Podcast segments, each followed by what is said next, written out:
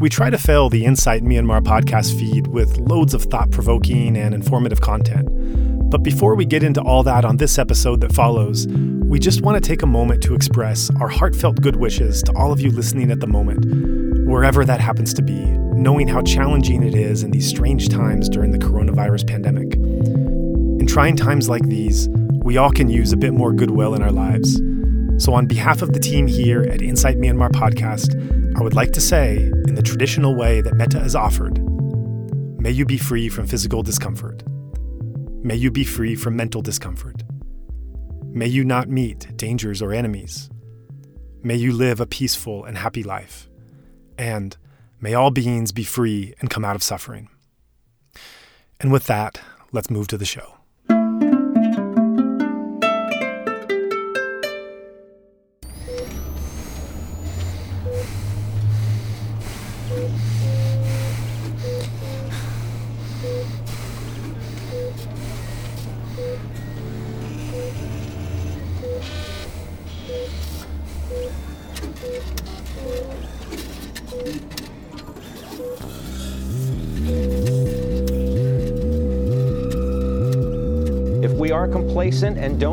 Really aggressive containment and mitigation, the number could go way up, many, many millions. Uh, to be isolating patients, emphasizing social distancing. Wuhan, uh, China confirmed the coronavirus outbreak is now a pandemic.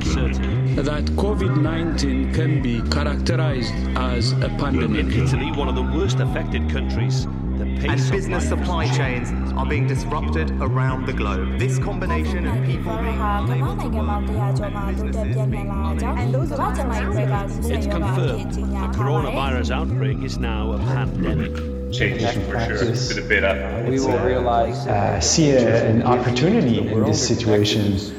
Please make your compassion Whatever and kindness to the people you have done we are all looking out for each other. Due to COVID-19, the meditators become more support conscious. People.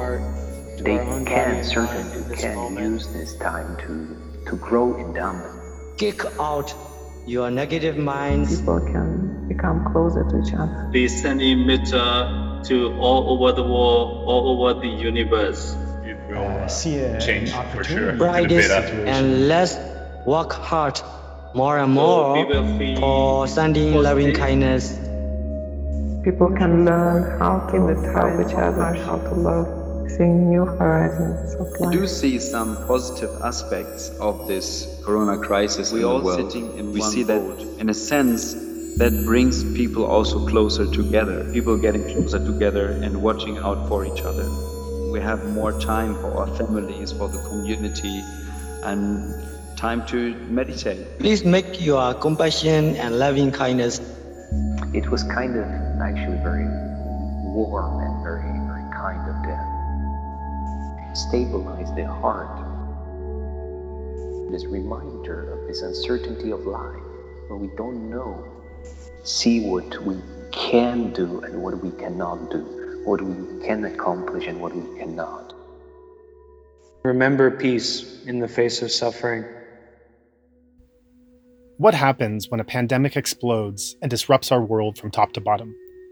Until just a few months ago, that's probably a question none of us thought we'd ever have to answer, except maybe outside of a B rated Hollywood script.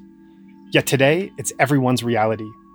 Much of the current news revolves around the many dimensions of this question, addressing the more obvious financial, social, and educational impacts, and forced changes to professional and familial obligations.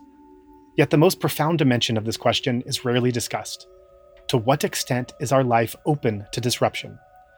This gets into our attachment to things being a certain way and other things needing to not be that way, the degree of our aversion to fear and anxiety and other negative emotions, and going still deeper, our need for stability and independence.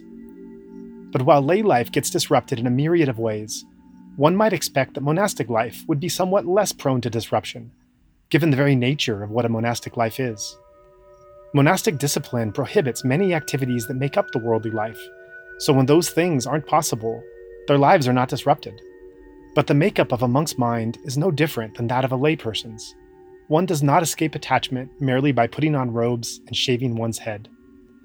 Coming up, you're about to hear a very special episode in our ongoing COVID 19 in Myanmar series. The third program in this series, the monastic edition tells the story of five foreign monks, all of whom call Burma their home. Although outwardly, they all might seem quite similar. After all, they don saffron robes and shave their heads and adhere to the same teachings. Their individual experiences captured in the tales that follow highlight a diversity of experience, an outlook on the current situation.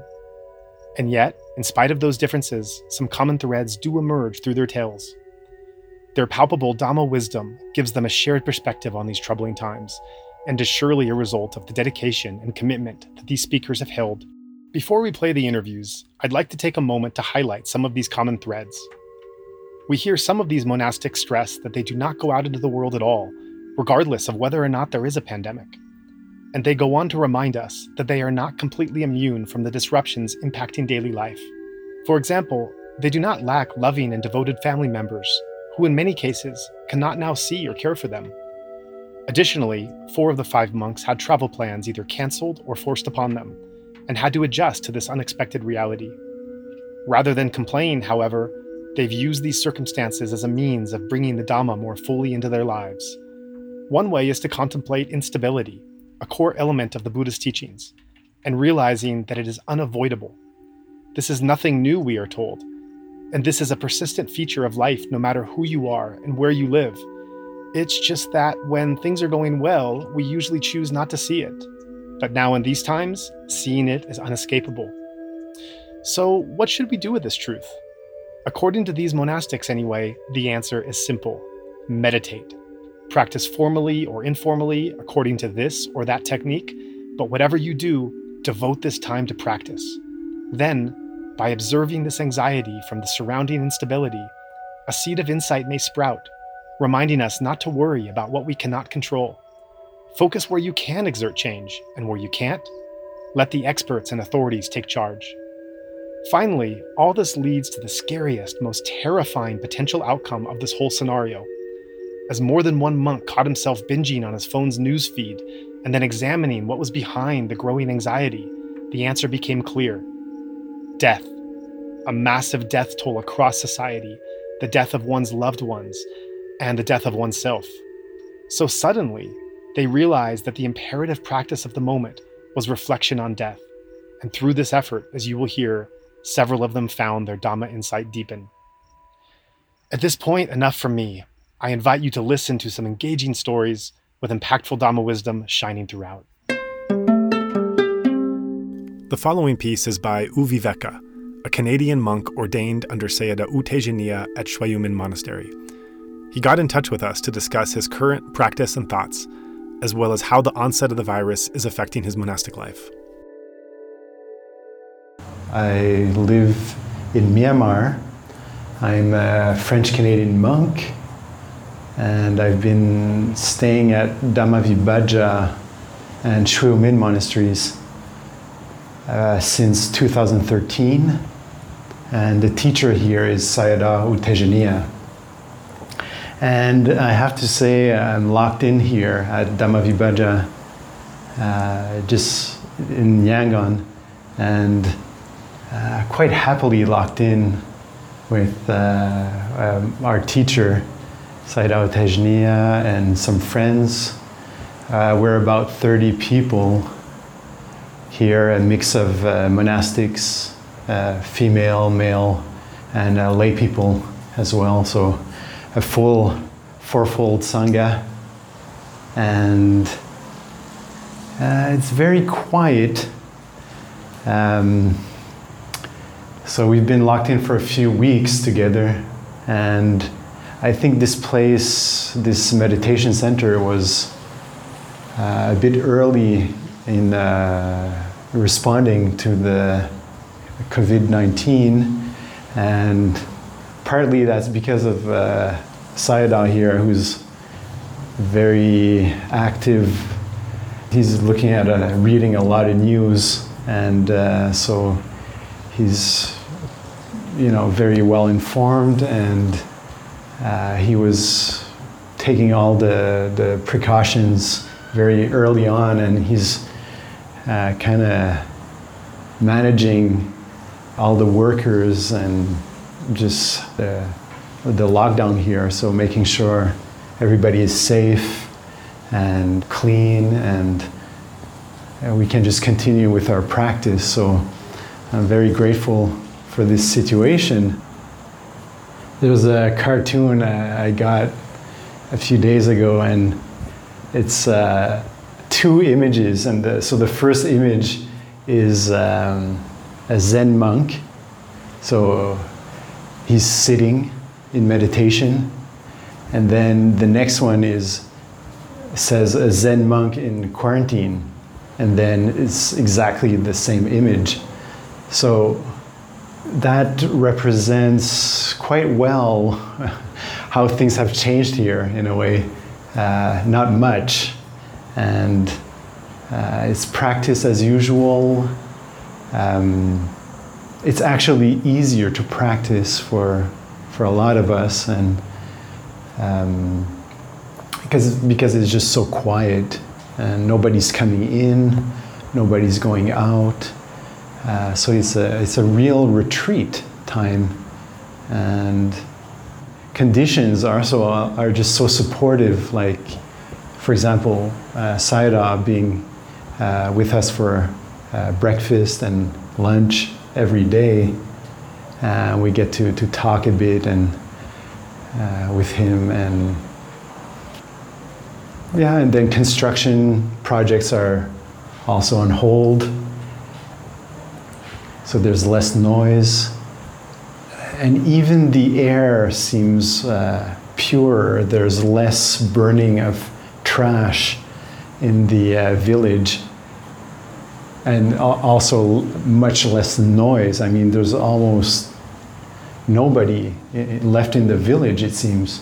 So it's very quiet. Usually there's a lot of, uh, you know, loudspeakers with music all, all the night and now it's so quiet. So pollution is down, the noise pollution and the air pollution, and it's very quiet, uh, very good conditions for practice.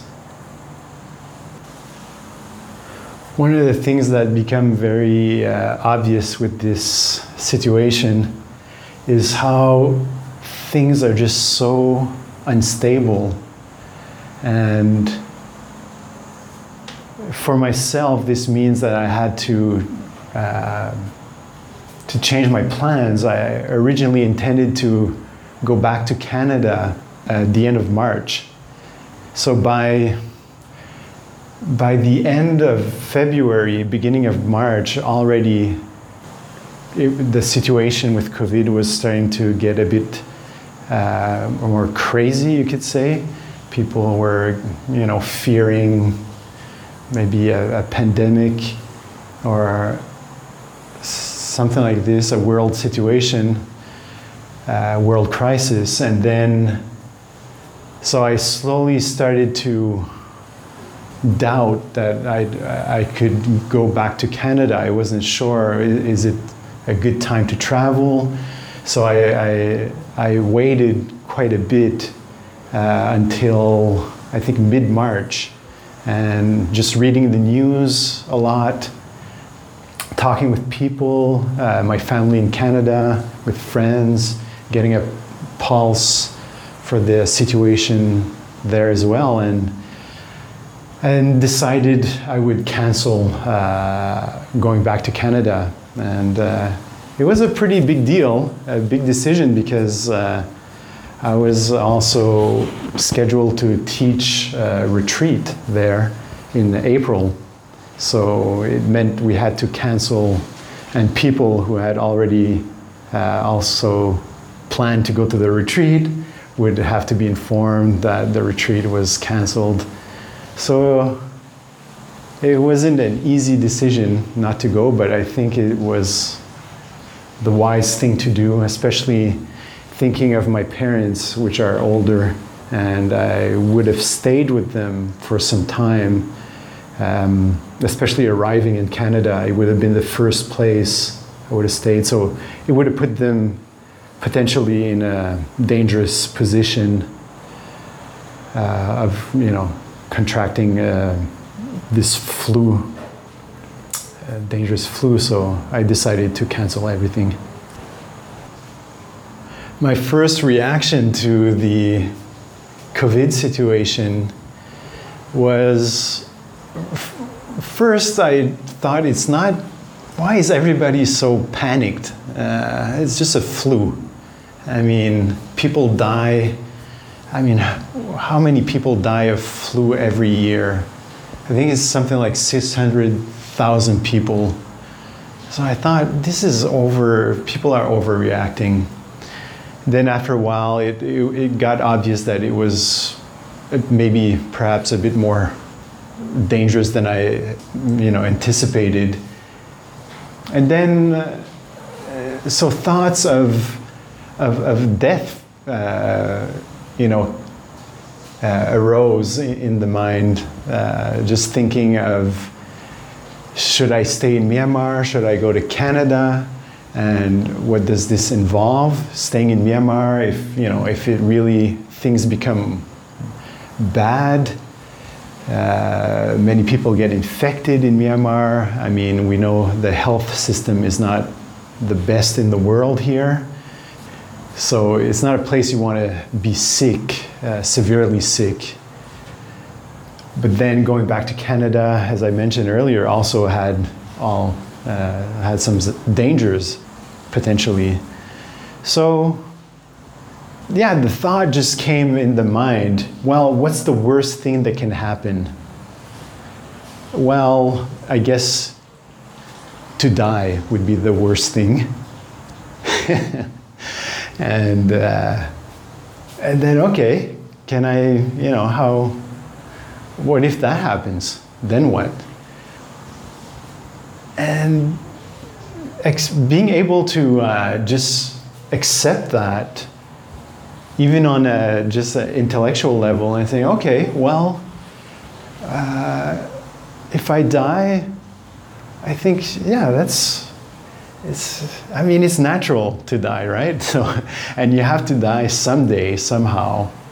So this this uh, acceptance really helped me to have a, a, more calm approach and a clear clear mind to towards the situation and then also thinking about other people actually everybody has to die at some point so uh, it, is, it very, uh, it, it, can sound morbid, but in a way, it's, it's just so natural, right? And, um, but nobody wants to die. That's also very, very much in our nature to want to live. So I, I think from the onset of this uh, crisis, I just dealt with okay, the worst case scenario, I die, and okay, maybe a lot of other people will die. Well, okay, I can live with that in a way. And that made it much easier, I think, on the mind. And after that, it could just uh, deal with the situation better. I, I know here we so nothing changed so much uh, as I mentioned before, but I think one of the the things that that's is very useful is that we have uh, activities. So there's uh, there are physical activities like uh, qigong happening every day. People can participate, and uh, we have a garden, so we're we're very lucky. Uh, we have a bit of green space. We can do our exercise there, do some walking. And we have uh, projects like a library. We're creating a new space for the library and working on that every day. And also study groups. We're studying suttas and also Vinaya, a few monks and, and nuns together. Um, so I guess in a way it's just to keep busy with wholesome activities. So something that creates that's interesting for us. I think is very, uh, very useful uh, at this time. Not to just um, perhaps uh, wake up if you, if you don't have you know much to do, uh, you're just uh, locked in in isolation. I mean, this is how monks live most of the time. Is we're just in isolation. So, in a way, we're very well uh, prepared to, to survive in these situations. And one of the things that's very useful is making a, a schedule for yourself. So, waking up at a certain time, then you know having a breakfast at a certain time, even, then having some activities and setting limits. So, uh, I guess it's a little bit like a maybe a diet for your food. So certain things you want to you want to eat the wholesome stuff, and you want to keep away from the unwholesome foods. So I think it's the same for the mind. We want to feed our mind wholesome thoughts, wholesome activities, keep it busy with things that uh, make it happy and interested and uh, as inspired as possible and keeping the uh, intake of information that can stir up fear, anxieties. Um, for example, news. Uh, I know for myself, I've been intaking a lot of news, uh, much more than you know in the past few years, and uh, I've had to cut down quite a bit because I, I, saw that the mind was getting absorbed and that um, the mind states uh, it was producing was uh, there was quite a bit of tension there and even fear or anxiety or sometimes we read we see the reactions of uh, some presidents in the world and then we, we get quite angry. And uh, so we can be careful with that. Just regulating, you know, trying trying to put more wholesome activities for our mind. And and if you have a practice, a meditation practice, that's amazing. And there's so much dhamma happening online.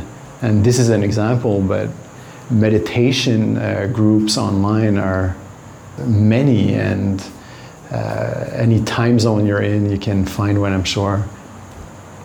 So I would encourage you to practice meditation, of course.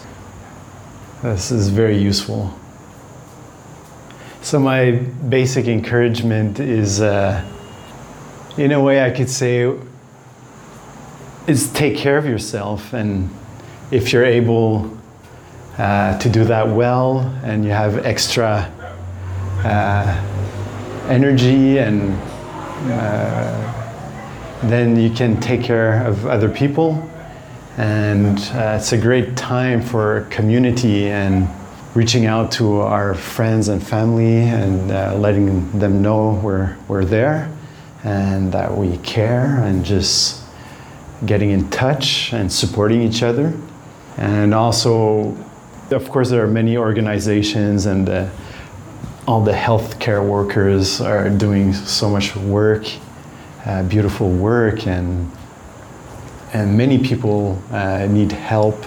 Many organizations. So the, that's also something that's we can uh, invest our time and energy in, and uh, it's very very positive.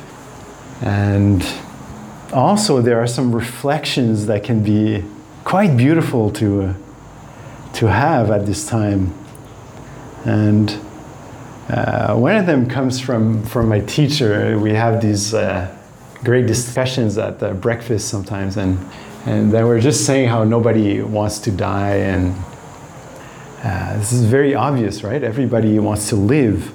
But then Sayadaw, he, he asked this question why do we want to live? Why do we want to live? And this, you can, you know, play around with this uh, question. Um, but for me, it raises another type of question is what really matters most for us in life? So at this time where our usual uh, life schedule has changed radically and things seem a bit uncertain, and so things are shaken up a bit, and uh, we can perhaps uh, see a, an opportunity in this situation where we can reconsider how we, we've organized our life and uh, how we've built it on certain values as well. And it's a time, it might be a time for, for some of us, if you feel inspired, ask this type of question, kind of going back to the essence of what really matters uh, most for me in this life. So it's, it's quite a beautiful question to ask, and I hope it's helpful. I hope um, everybody can take care of their health and also of their mind to keep a, a wholesome mind and keep up your practice, your meditation practice. It's a beautiful gift to the world at this point. And if you can take care of others, of course, do that. And also, we'll be uh, sharing perhaps more Dhamma um, concerning the, the COVID 19. Uh, if you want to check the uh, website at uh, ashintejaniya.org, uh, Ashin Tejaniya, so that's A S H I N T E J A N I Y A dot org. You can check for uh, updates there on the uh, uh, COVID uh, Dhamma. So thank you very much. See you.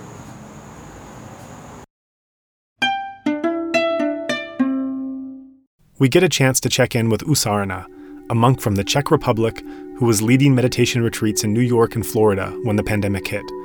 He was allowed back in the country, but had to spend extended time in quarantine before being allowed back to his monastery in Legu. Before I was quarantined, I actually visited the USA. I was invited to teach a seven days, uh, yes, uh, seven days meditation course in uh, Florida and another seven days meditation course in Fresno in California. And um, actually, already before I left to the US, I think it was on the 8th of March. I think so. So before I left to the US, I was actually asked by the donors whether it is okay for me to go because there may be problem with the pandemic. And I said, no, no problem. I just wanted to go to the US. I've never been to US in my life. So, so of course I was like ready to, to risk pretty much anything. But at that time, uh, I think like US had almost no, it already had some infections, but almost nothing. And uh, in Czech Republic, I think there was also almost not nobody yet. Uh, in Myanmar, nobody at all. So uh, I I had the feeling that uh, like everything that's related to me is uh, is more or less clear. So I uh, accepted the invitation and we literally jumped into that. we went to the U.S. and as I came to the U.S., I actually taught doctors. My students were doctors. They are Burmese, but they are medical doctors in the U.S and uh, they care for COVID patients. So when when I went there to these uh, retreats, I was like very careful to make like these rules, and they were very good. They're very uh, good in following all those rules and wearing masks and uh, cleaning hands. And I cleaned my hands, and they cleaned their hands uh, several times a day. And um, they were very kind, and they also told me when they had a case, you know, like uh, they said, like now I uh, I'm now caring for this problem about COVID 19. In Fresno, it was a little bit uh, more interesting because in Fresno, I actually I met uh, with with one of the like superior people uh, who are taking care of the COVID-19 problem in in the USA. He's also Burmese, and he uh, he actually is uh, in charge of uh, like deciding about like who will be distributed masks and these hand sanitizers and all these things and he is in charge in of, of like making important decisions in i think in the in the california state or or maybe in the town. I'm I'm not sure. I don't know these details. So it was interesting to talk with him about about the situation, what are they doing, and what difficulties he had. He he almost like didn't have any time to sleep. He had to dedicate like all of his time to uh, to to the problem. Many of the of the students were doctors. Uh, some of them were not doctors in the COVID-19 area, uh, in some other field, but uh, some of them were. And uh, I don't think anybody of them actually cared for the COVID-19 patients directly when it would be like serious, but they had some kind of contact because they had to go to the hospital and uh, uh, take care of some things. Somehow I didn't get any details. Maybe they were shy to tell me details about what they exactly do with the patients and whether they actually see them and uh, what is actually there.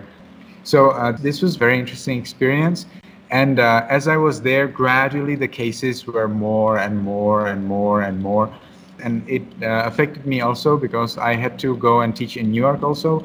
But uh, as you know, New York uh, was one of the most critical areas. So I didn't get to New York at all, apart from flying through as a transit. And um, even some donations of some things for me, some useful things, whatever, were sent to New York with the idea that I'll just uh, be donated those things in New York, and I even when I came, when I arrived at the airport of New York and we were waiting for another airplane to, well, I think Dubai, then theoretically the donors could come to the airport and give me those things, but they were actually scared and they didn't want to leave uh, leave their house. So this was, I think, maybe 23rd, 24th of uh, March, I think so. Uh, then at that time already I got news from our monastery in Hlégu uh, that the Sayadaw is seriously afraid that our new yogi who came from Slovenia that he may be infected because he came from foreign countries. So I gradually started to learn how yogis who are who are all foreigners in our center were totally scared of that disease. Although there was like uh, almost no case in Myanmar at all, there was just one case of a foreigner, just already uh, like uh, how to say contained, and um, he apparently didn't uh, spread anything. So anyway, people were so scared in the Hlégu area, and um, the chief monk of the monastery.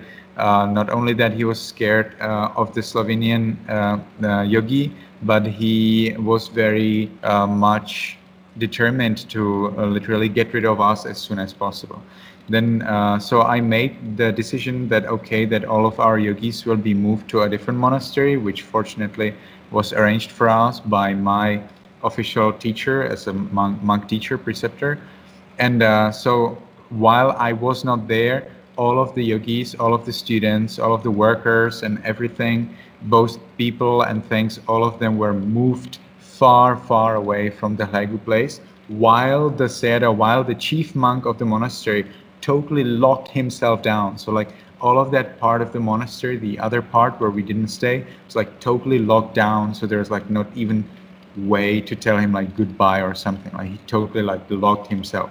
He's also a little bit older. I think he's like around 50, maybe between 40, 50. So I think he was quite quite afraid.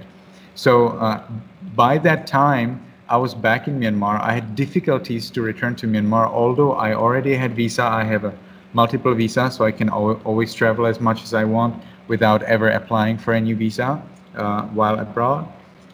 So when I came, uh, I was actually told, like before I came to Myanmar, I was told, so you need to have a certificate from a doctor that you are healthy, that you don't have any of these symptoms.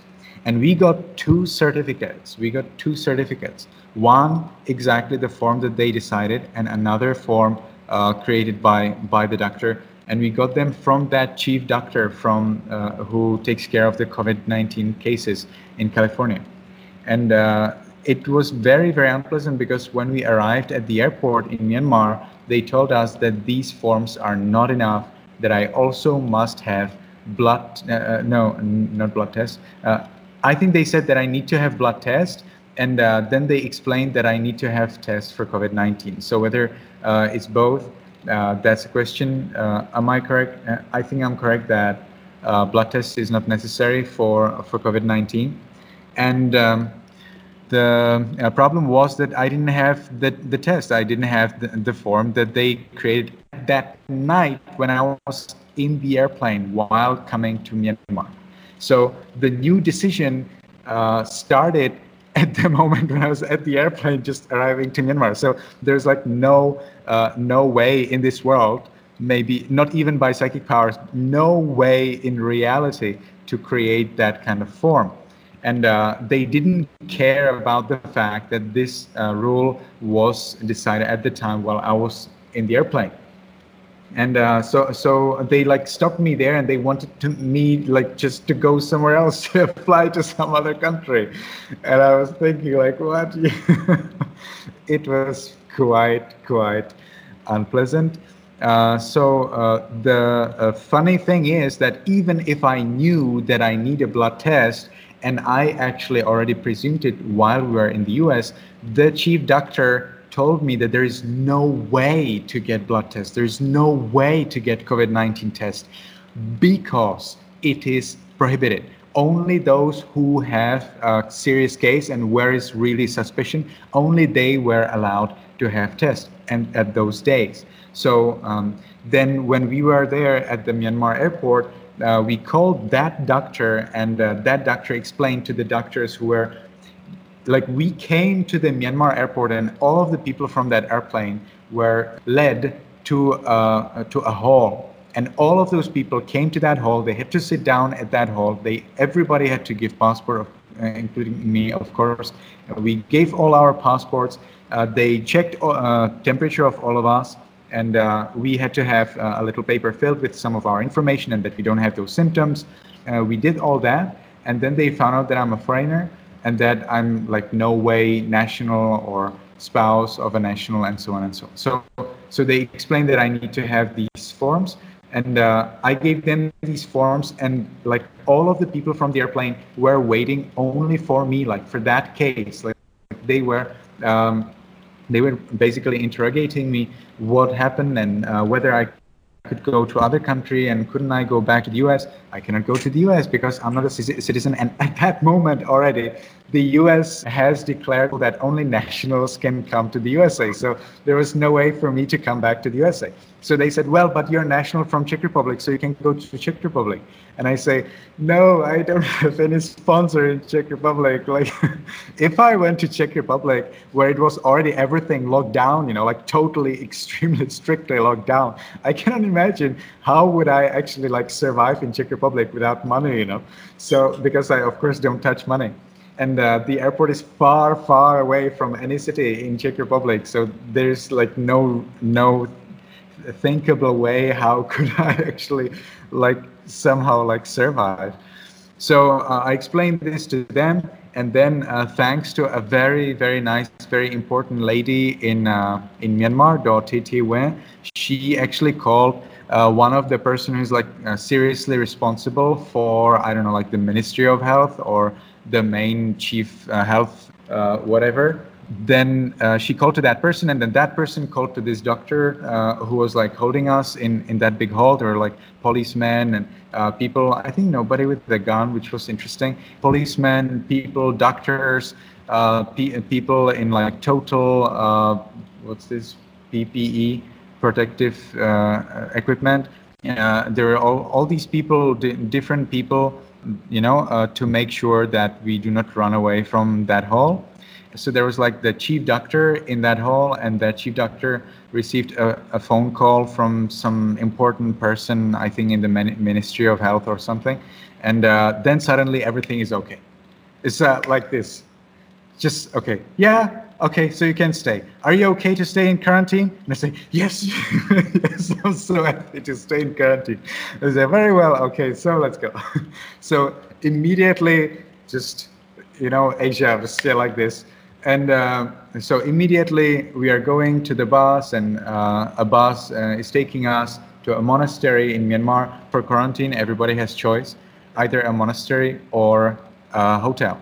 So hotel costs money, very much, uh, a lot of money. So for people who don't want to spend money, they would go to a monastery. But some people uh, go to monastery simply because there is no advantage, there is no benefit in being in a in a hotel because the quarantine in uh, the monasteries is so comfortable, so you know like free in terms of quarantine that uh, it is uh, really it makes really sense to uh, to be quarantined in a mon- monastery.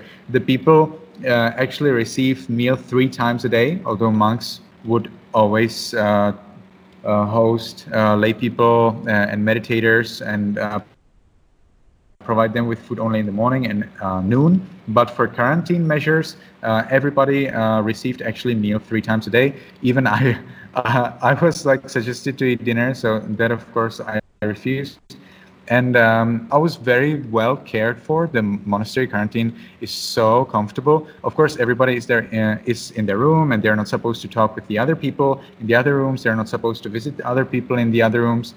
I think they certainly break the rules, but I personally didn't experience anybody like coming to my room from the other people in the other rooms, and um, there are pretty much no rules. Like people were playing their guitars and singing and shouting and laughing. Like it didn't feel like being in a monastery at all. Uh, but I uh, I felt that I'm following all rules, and uh, so for me it was fine. Uh, the um, the bathroom actually was uh, behind the rooms, and it was uh, collective. I don't know how you call that. So like everybody the men it was it was divided into men and women so we were like in a different building. And in our building only men were and also some of the resident monks stayed in that same building. And uh, for the down downstairs there is uh, one big water tank with water and uh, uh we all uh, from those lower lower rooms were supposed to take bath in that water tank. So uh, there i would see the, some of the other quarantine people and uh, they were like smoking and talking and just uh, enjoying their time. So that's where we actually came into a little bit of contact, like uh, not physical contact, but more of like eye eye contact would be there. Then thanks to this, uh, thanks to this like outlet because it was like outside, I could follow the Vinaya rule that I'm not supposed to sleep with layperson for more than three nights. But the exception is if I leave the room uh, before the morning. So uh, that's what I would do uh, at least once every three in three days to really keep up all of those rules. The permission was there that if somebody comes from outside and brings things, then those things can be given to the uh, quarantine people. So uh, donors would come to that monastery, they would bring delicious food, uh, and the food would then be brought to me by the workers by by the quarantine uh, workers are like uh, specifically uh, assigned workers who are wearing this protective equipment and personal protective equipment PPE, and they would uh, every morning and every evening, but just I think the first week and then only every evening, they always came and uh, measured our temperature. So they would like knock on the door, I would open the door, they were there ready already with the thermometer and they uh, measured my temperature. So I always asked them about the temperature. It was funny.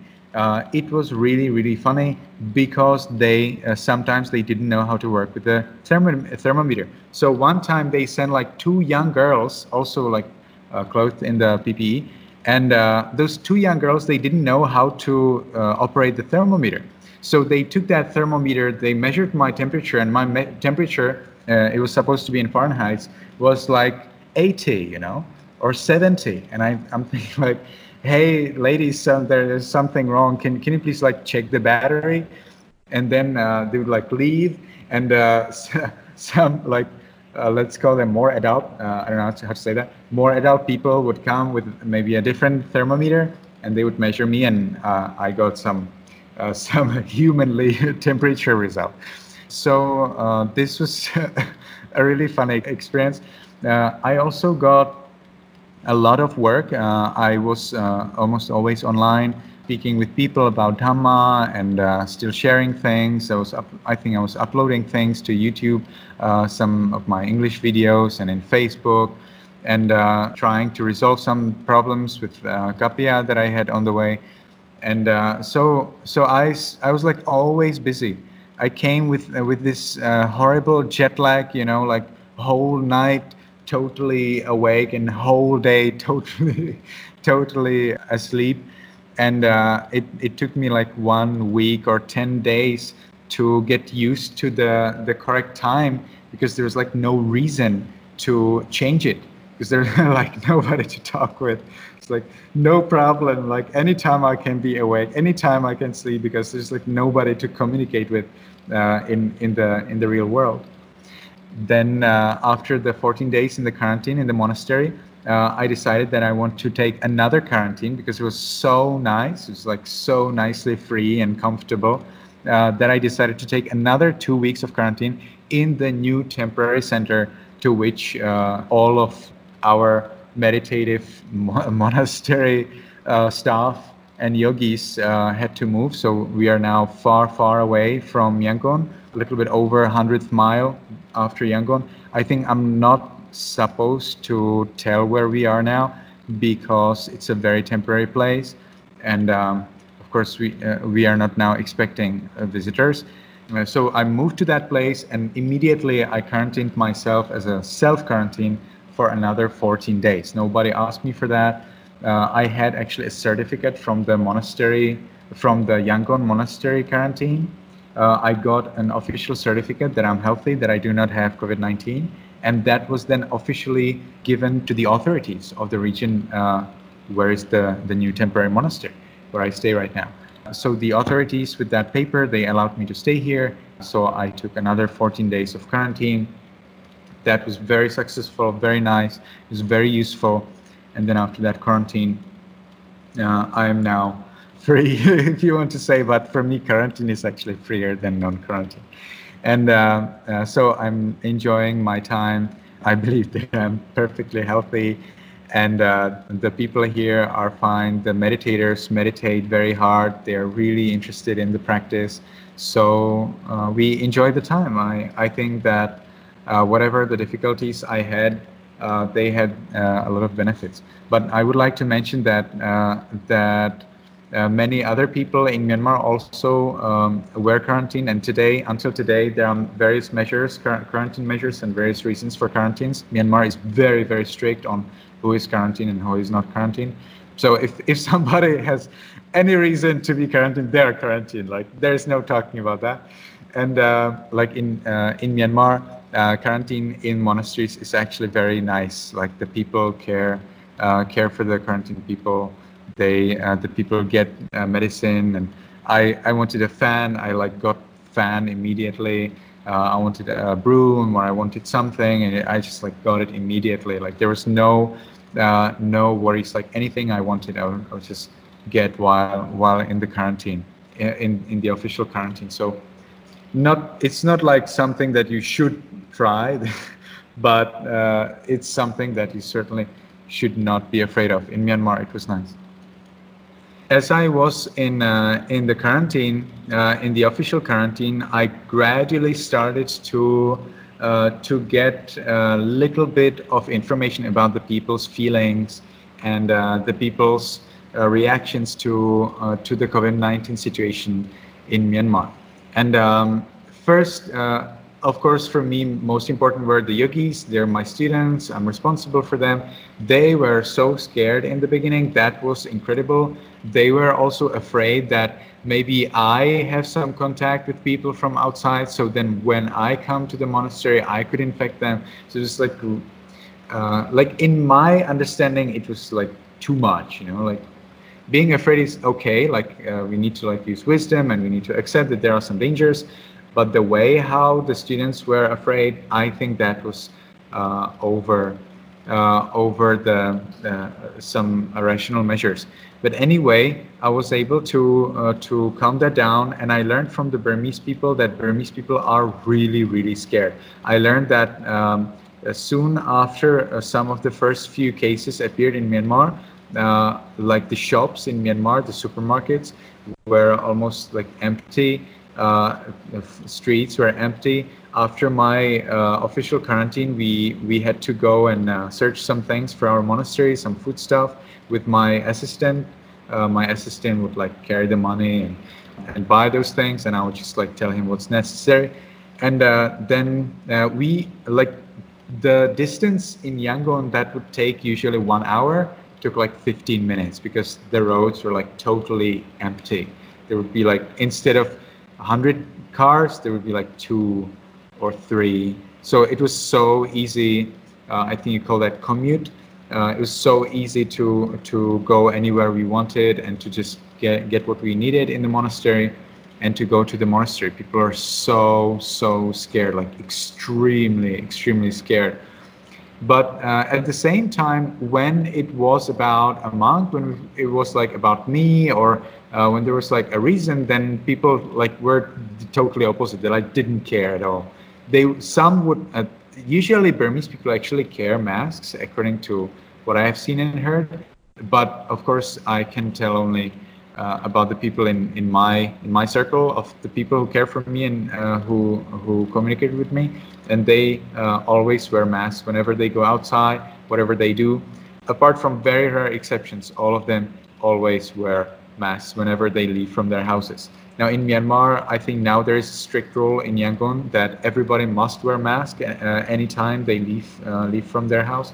Uh, Daw Aung San Suu Kyi even made a competition in her new Facebook profile she made her first Facebook uh, profile, Facebook account, uh, and uh, she like within I think like one week she got like two million followers, and that's right. It, it should be like that. And uh, she uh, started like a competition on making masks. So she said, "Hey people, make your mask and take a photo of your mask, and those who will have most likes as the comment because they were like posting comments with their uh, photos." those comments which will get the most uh, comments, they will get a prize. What was the prize? I don't know. I, I didn't follow it well.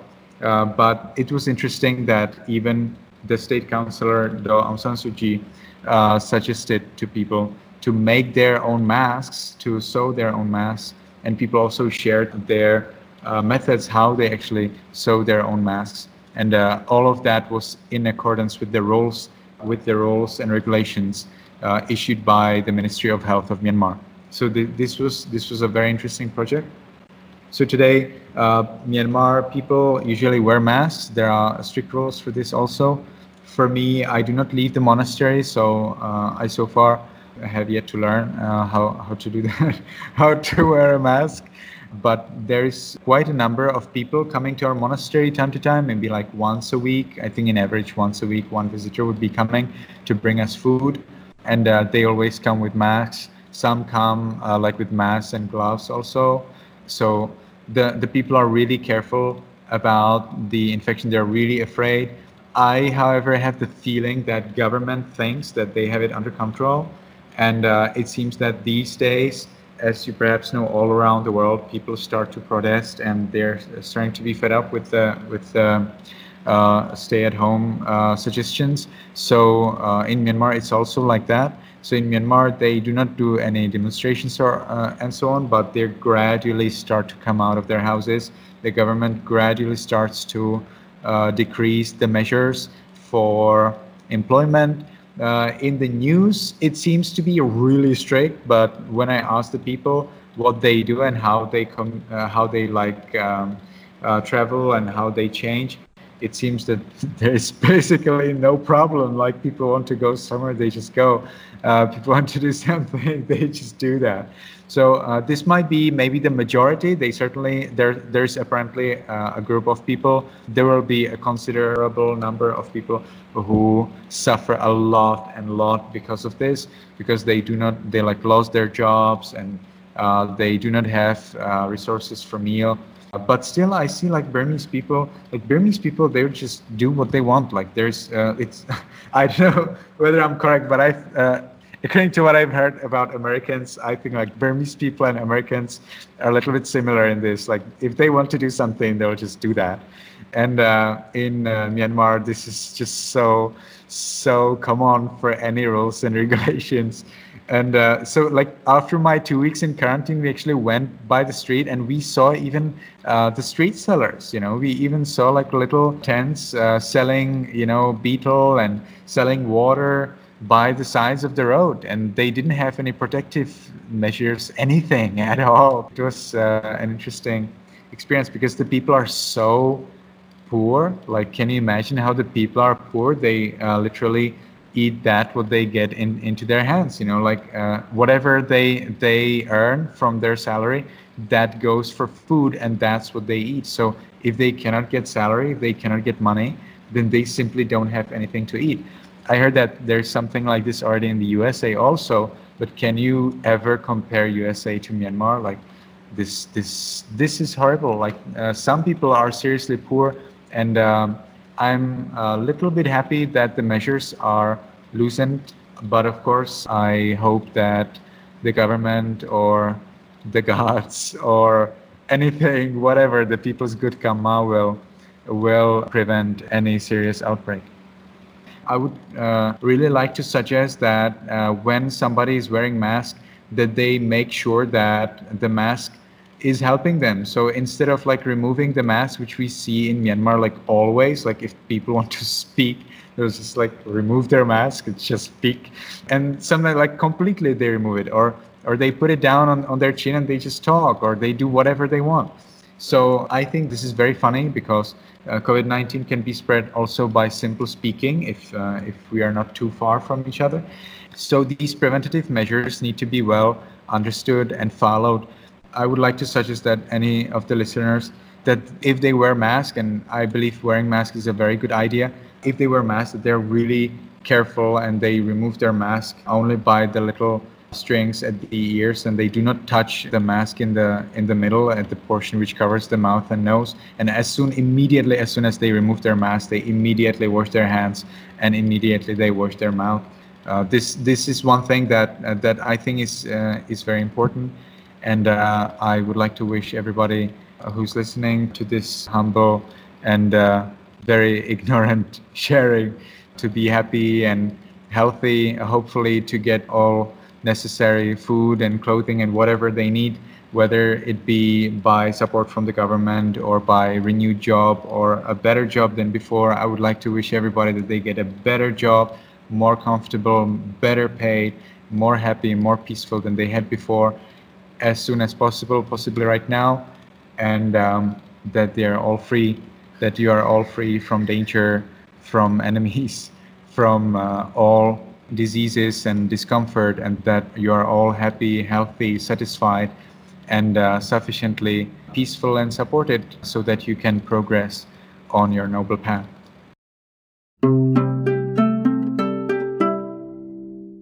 We now hear from Pabhassaro Bhikkhu, a Polish monk who was originally at Mahasi Monastery in Yangon when the pandemic hit. This previous year I spent in Myanmar with uh, with some other foreigner monks, and uh, we were staying at Mahasi Meditation Center. We were doing the meditation teacher training course, so uh, we spent extended period of time in one place without moving. And, uh, and when it came to the virus situation, I wasn't really keeping uh, track of the situation in Asia. I didn't really know how it's unfolding. And it uh, wasn't until the middle of March that we got some information from our friends that it's getting more serious and it's potentially going to be a long-term uh, trouble, that uh, long-term difficulties also with traveling. And uh, at that time, we actually we had intention that we all were supposed to go to Thailand in uh, probably around April. And uh, when this information came, I also checked that my visa is due to expire in uh, just a couple of days. So, with my friends, with other monastics, they could easily stay in Myanmar, but for myself, uh, quite a rushed decision and uh, quite a quick action to to make all the arrangements and uh, leave Myanmar not to get into trouble with the visas and, and the government.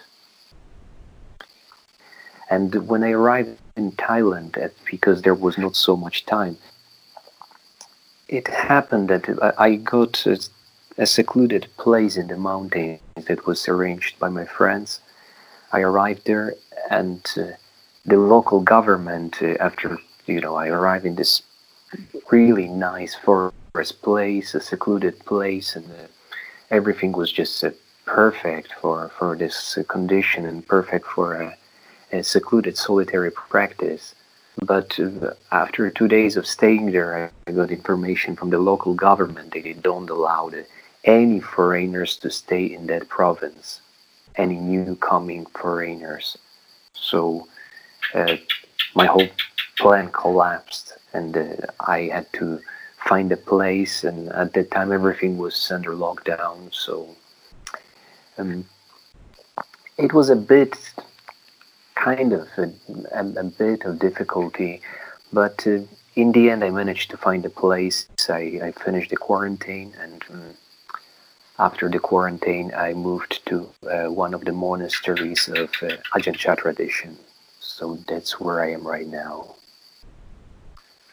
So, in short, yes, there were some small challenges and difficulties, but I wouldn't say that it was very, very, very difficult. And uh, most importantly, in this process, uh, I experienced a lot of support and kindness of people. I was really um, very encouraged that uh, people, rather than being afraid or just uh, taking care of themselves, that they very much they were ready to offer their uh, support in whatever capacity, whether transportation or uh, finding this uh, kind of a backup place uh, last minute. This year, as I said, it was almost like a lockdown. I barely left the meditation center for extended period of time, so that's part of our lifestyle of um, monastic lifestyle that we find a place that is suitable for the uh, present conditions for the practice and to, we stay there and mm, apart from going alms round we don't really walk around the city or, or do anything like that.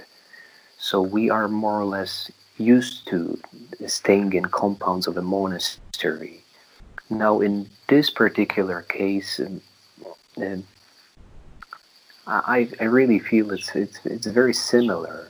Like apart from those, actually, when I arrived at this really wonderful, secluded place in the mountains, uh, and when it all collapsed, I was laughing. I was very joyful. I was very happy because I was I could see. Oh, yeah, it's. Uh, I just got invitation to stay here for like uh, one year in this very nice forest and. Uh, all the conditions for, for secluded practice are so perfect and suddenly this information comes and i was so happy that um, that this uncomfortable cir- circumstance arises that uh, i will not be able to stay here and that uh, something is pushing and something is kind of that there's a circumstance that is forcing a test of patience and test of um, how easily I'm able to let go of this good conditions to practice this nice secluded place and move to basically unknown as I didn't know where I'm going to stay.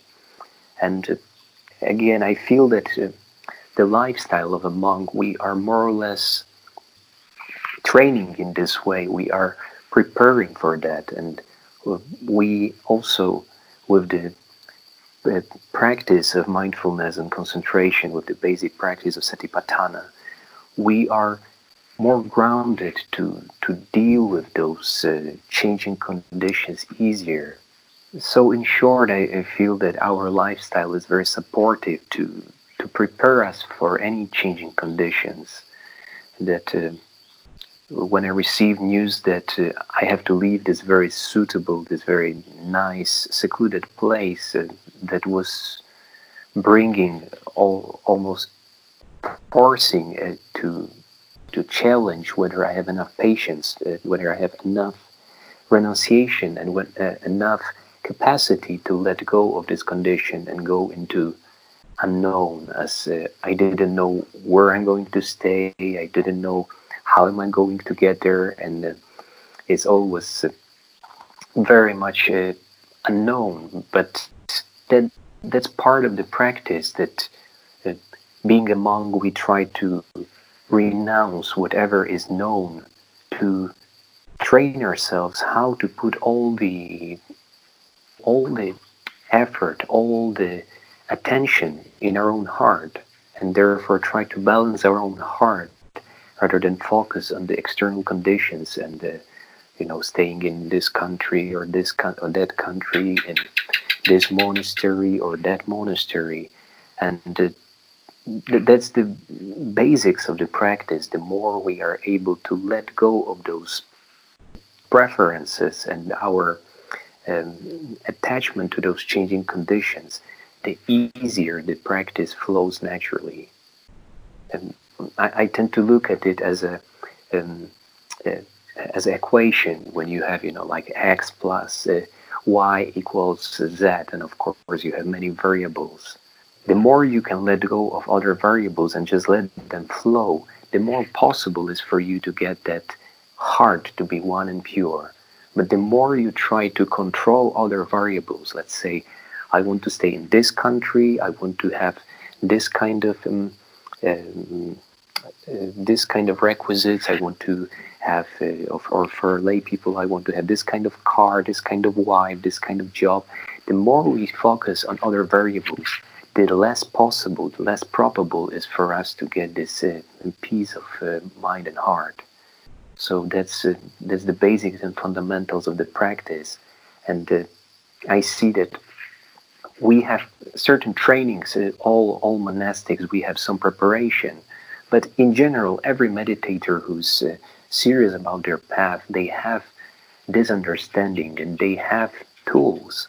And during this time, uh, I find it that those meditators who are more mature and sincere with their hearts, they can certainly can use this time to to grow in Dhamma, to grow basically being forced to stay in certain conditions and learn how to accept that we don't have a choice. We don't we cannot control certain things. We cannot go against the government. We cannot go against certain policies.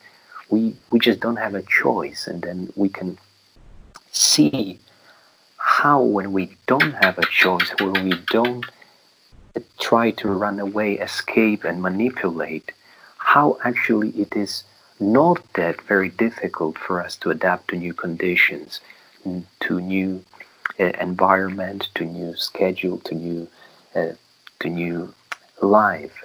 And right now, everyone is uh, more or less uh, experiencing a, a, different lifestyle. Some people more, some people less different, and this capacity to adapt, to change, to, to changing conditions is a result of, uh, of, of uh, practice. It's what this uh, whole path is about.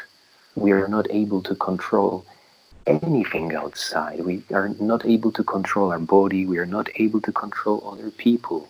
We are not able to control the weather, the environment, the politics.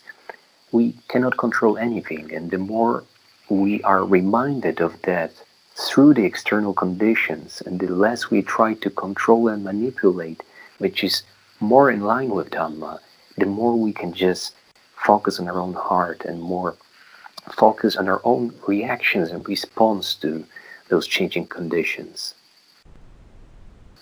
Here, where I am, in the, this is a small monastery, and uh, there's just the two of us, me and the abbot so there's not so many people and it's also a small village which is a few kilometers uh, away from the monastery.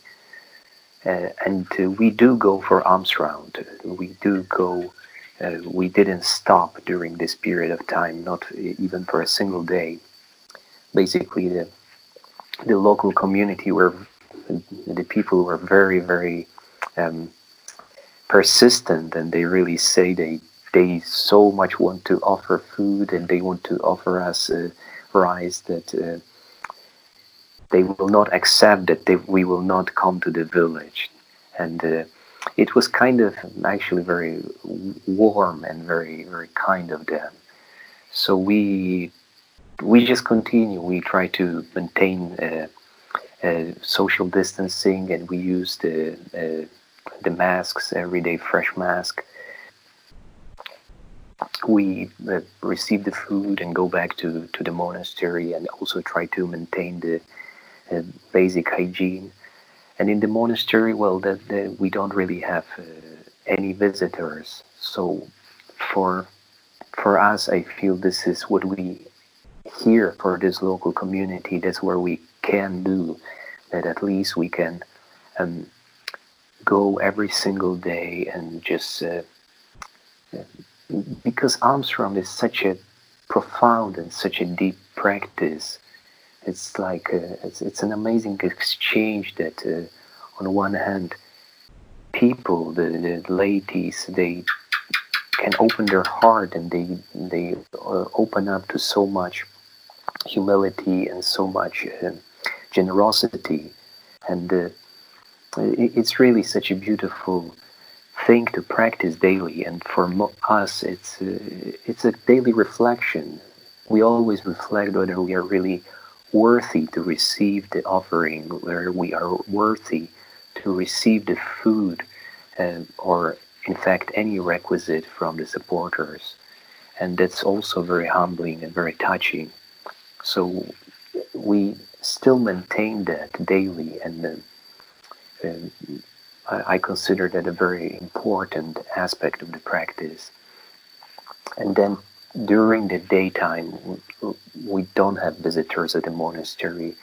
We don't have uh, uh, our daily uh, chantings or anything. We also uh, rather just uh, separate the chores that we have to attend to in the monastery. So when it comes to the local community and the local situation, that's about it. And uh, I did, uh, during this time, I started reaching out to some communities. So we have, um, there's one um, community of lay practitioners in my hometown in Poland. It started during uh, my first visit to Poland uh, almost uh, six years ago. And uh, there has been people who uh, who has been practicing during uh, all those years right now, and during this uh, situation right now, the group uh, more or less grew to around 20 people who are practicing meditation daily and uh, doing reflections on their intentions, on their morality, and trying to align their life more and more more and more in alignment with the teaching of the Buddha. So that's uh, one group, and it's uh, from what I heard. Uh, it really depends. Some people basically they still go to work. They they do the same thing that they did. Um, they just have some restrictions with uh, with shopping and, and with going out and and some other people um, yeah i heard that some people lost their jobs and it's quite difficult. And not in particular from that group but uh, i've heard that it, it did happen. So that that group of people because they already have been uh, exposed to the practice uh, for a couple of years so they do have more diligence and more um, uh, inspiration to practice during this time. So my uh, intention was to uh, offer them opportunity as they uh, they don't have possibility to go to any meditation center or there there actually there's no monks in Poland. So uh, I decided to offer them this regular uh, Dhamma sharing and uh, and guided meditation. They get a lot of inspiration from that, and that's what keeps them with the motivation to practice. And there's also another group in uh, Italy, also a group of um, practitioners I met a few years ago during my visit in uh, Italy. And likewise, it was a group of uh, five people, but during this uh, situation, it grew to around 17 right now. So they also uh, they are more mixed in their experience. Some people practice a bit more, some people just started. But just because of this whole uncertainty right now, they are more willing to investigate the, the teaching, the practice, and the, it's it's quite actually this is the good side of the whole story that that people are starting to to notice to to be aware of how all the things in life that they normally depend on, that they normally um, rely upon, are unstable, are, are so easily changed. Whether this is the job or, or you know, the, the context with friends and family or, or their health, it's all just uh, so fragile and so um, beyond our control and people, some people from from those two groups, they came to their own reflections of that. They heard from the other uh, practitioners that there are tools that help to stabilize the heart, that help to build more stability even with those uh, unstable conditions, and they become uh, inspired to practice. And uh, again, I, I would say that for monastics, we are more used to this uncertainty. We we, don't uh, store food, we don't have much requisites, and we don't uh, use money. So very often, even if we do uh, go to another place, we basically arrive and we have to start over everything. You know, we have to rely only on the generosity and kindness of others. So we we are more prepared and trained in a way to, to accept uh, changing and uh, uncertain conditions. And uh, I find it really interesting that many people through these conditions right now because they had to adapt to something completely different. Some people ended up staying the whole family at home and they suddenly uh, have to spend more time than they used to um, many, many, many years, like or maybe the first time in their life that actually they spent so much time together. So of course there are frictions, there are things that come up, and because there's no escape uh, in some uh, cases, there's no possibility to go outside or to do anything else. So of course those frictions are uh, helping us to see our own um, troubles and those people who do practice, who meditate, and who have sincerity to reflect in their hearts, they do make uh, amends to those changes. Like one of the meditators, who's actually quite experienced in the Goenka tradition, uh, we shared with him a bit of how how to move his vipassana practice also to different objects and different areas and eventually it helped him to open up more to his parents and to start to like he said that in the past his father would ask him to do some chores and he always would respond with a lot of anger and with a lot of stubbornness but because right now they have to be more close to one another and because also of this reminder of this uncertainty of life when we don't know some of us may actually not survive this whole circumstance. So those reflections of, of uncertainty of life and of and of his own previous anger help him to to reach out to his mother, to reach out to his father, and to start doing more good deeds to to, to help them, to serve them, to really with a heart of humility and heart of humbleness to express his gratitude for all the years that he was raised and he got supported by them. So I, I'm also witnessing this kind of good and very, very encouraging stories of uh, sincere practitioners.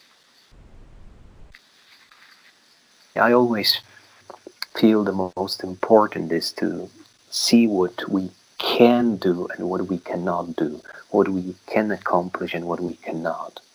So in this case, there are a lot of things that are beyond our control right now. We don't know how long the situation is going to last.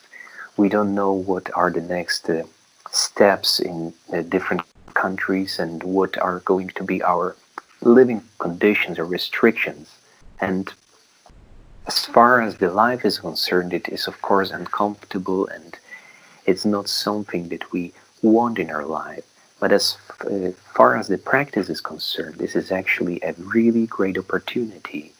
And uh, if we take it as a temporary, impermanent path to really learn how to let go, to learn how to take responsibility for our own hearts and our own reactions, so let's say we have news tomorrow and there's some new restrictions. How easily and how quick are we able to adapt, to adjust, and to let go of whatever was earlier? And maybe next week there's another uh, change, another unfolding. How, again, how quick, how fast we are able to adapt and let go. And of course, the easier we are able to let go of whatever else was before and adapt, the more comfortable, the more at ease we feel in our own hearts. And whether this is right or wrong with the government, well, if some of you are really in the government are and are in control and have any mm, power, any capacity to make any changes, that's wonderful. But for for us, for monks, like I'm very, very grateful that uh, we are more or less we're completely not involved in politics. So we know we have no uh, control over this side. We only accept whatever conditions are being presented and take all the effort in our own hearts and the more and more someone can take this attitude to okay if i have any control over something if there is possi- possibility for me to bring any change for myself or for others, bring any wholesome, skillful, and good change, then certainly act upon that and do good deeds and do good actions upon that.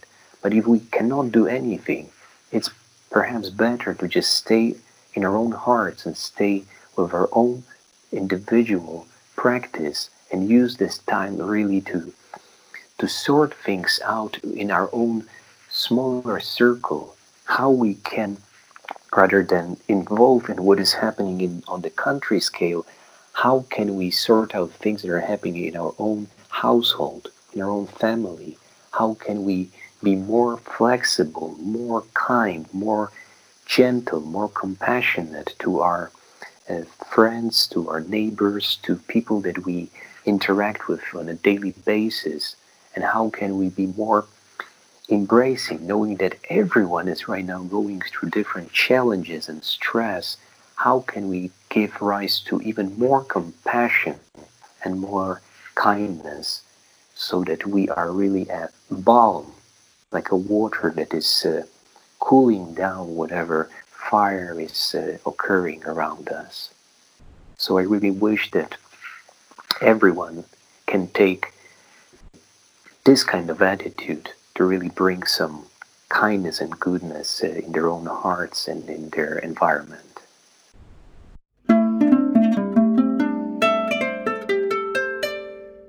We hope that you're enjoying the special podcast series, bringing you updates during this time of global pandemic from Burmese monasteries and meditation centers, as well as from meditators around the world. As we are all sheltering at home, experiencing the anxieties associated with these challenging times, we hope that this content helps allay at least some of your concerns and provides insight and inspiration. As you may have heard, we diverted our limited funds designated for the normal sit down interviews to bring you this series, which has put a strain on our finances going forward. We know this is a difficult time for many, and that there is an added financial strain as well. That being said, we appreciate any amount of generosity you are able to give to keep our engine going. While all of our podcast volunteers are meditators, who are either volunteering their time in full or providing substantial discounts, there is still a baseline financial need to cover overall expenses. Whatever funds we are able to collect now will be used solely for producing these new episodes. Any additional donations will allow us to increase our run. Thank you for your support. Stay safe and be well. We welcome your contribution in any amount, denomination, and transfer method. You may give via Patreon at www.patreon.com slash insightmyanmar, via PayPal at paypal.me slash insightmyanmar, or by credit card by going to insightmyanmar.org slash donation. In all cases, that's Insight Myanmar, one word, I-N-S-I-G-H-T-M-Y-A-N-M-A-R. You can also go on the GoFundMe site and search Insight Myanmar to find our current campaign. If you are in the country and would like to give a cash donation, please feel free to get in touch with us. Next up, we have Ashin Dhammosadha, a German monk who is studying at the International Theravada Buddhist Missionary University in Yangon at the time that the coronavirus hit. As he was not able to conduct an interview at the moment, he took time away from his remote monastery routine to read from an essay that he composed last month. So, while most of the world had been going wild for a few weeks, positive cases of the virus had not yet been confirmed in Myanmar, and life continued pretty much as normal.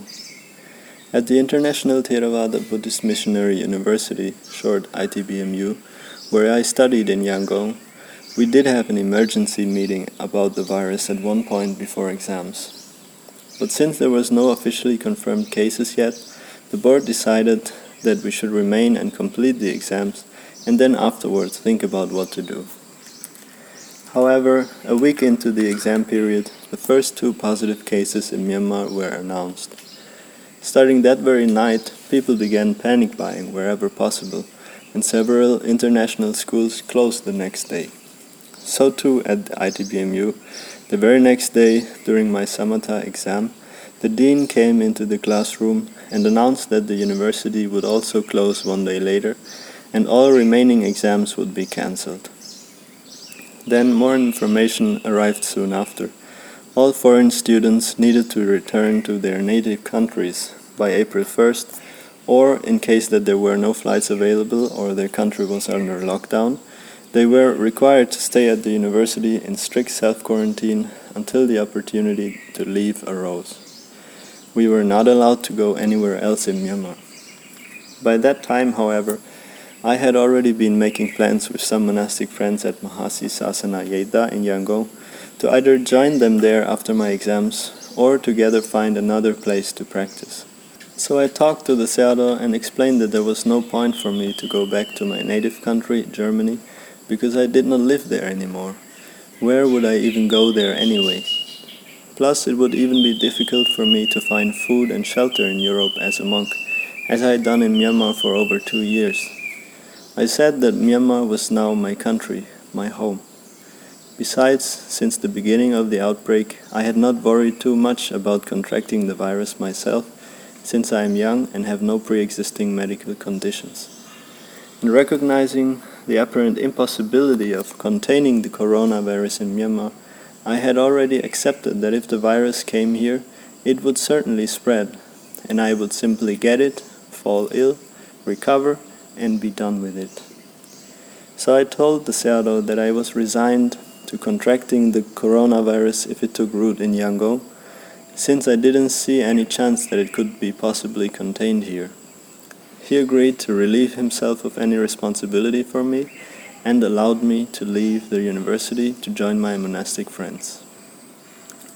Now, the situation at Mahasi Sasana Yeiktha was very different than at my university.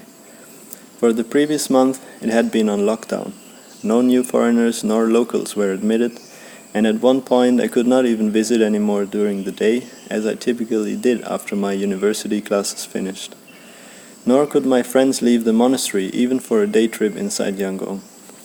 The monastery committee had begun instituting social distancing measures, along with checking the temperature of all yogis and monastics before lunch.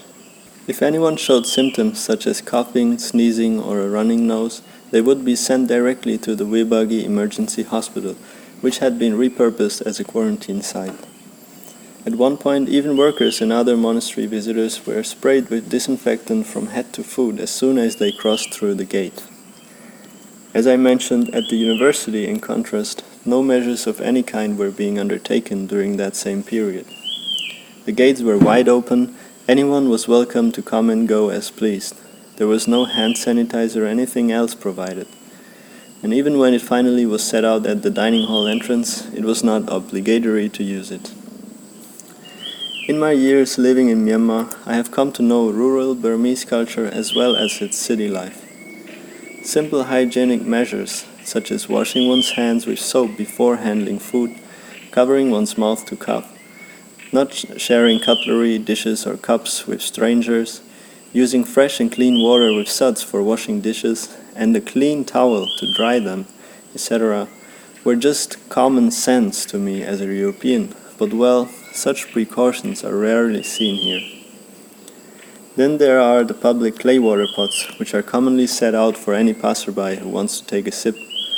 On top of the pot, there inevitably rests just a single metal cup used to scoop out water and, of course, to put up to the mouth to drink from. These cups almost never get washed. It seemed so strange to me when I first came here that no one had introduced the idea of pouring the water from a certain height without touching the cup, like you see throughout India. I usually try to avoid drinking from these public water pots, but when it is the only way for me to get water, I at least try to wash the cup beforehand. However, there is usually a smeary film of filth that won't come off without scrubbing with a brush.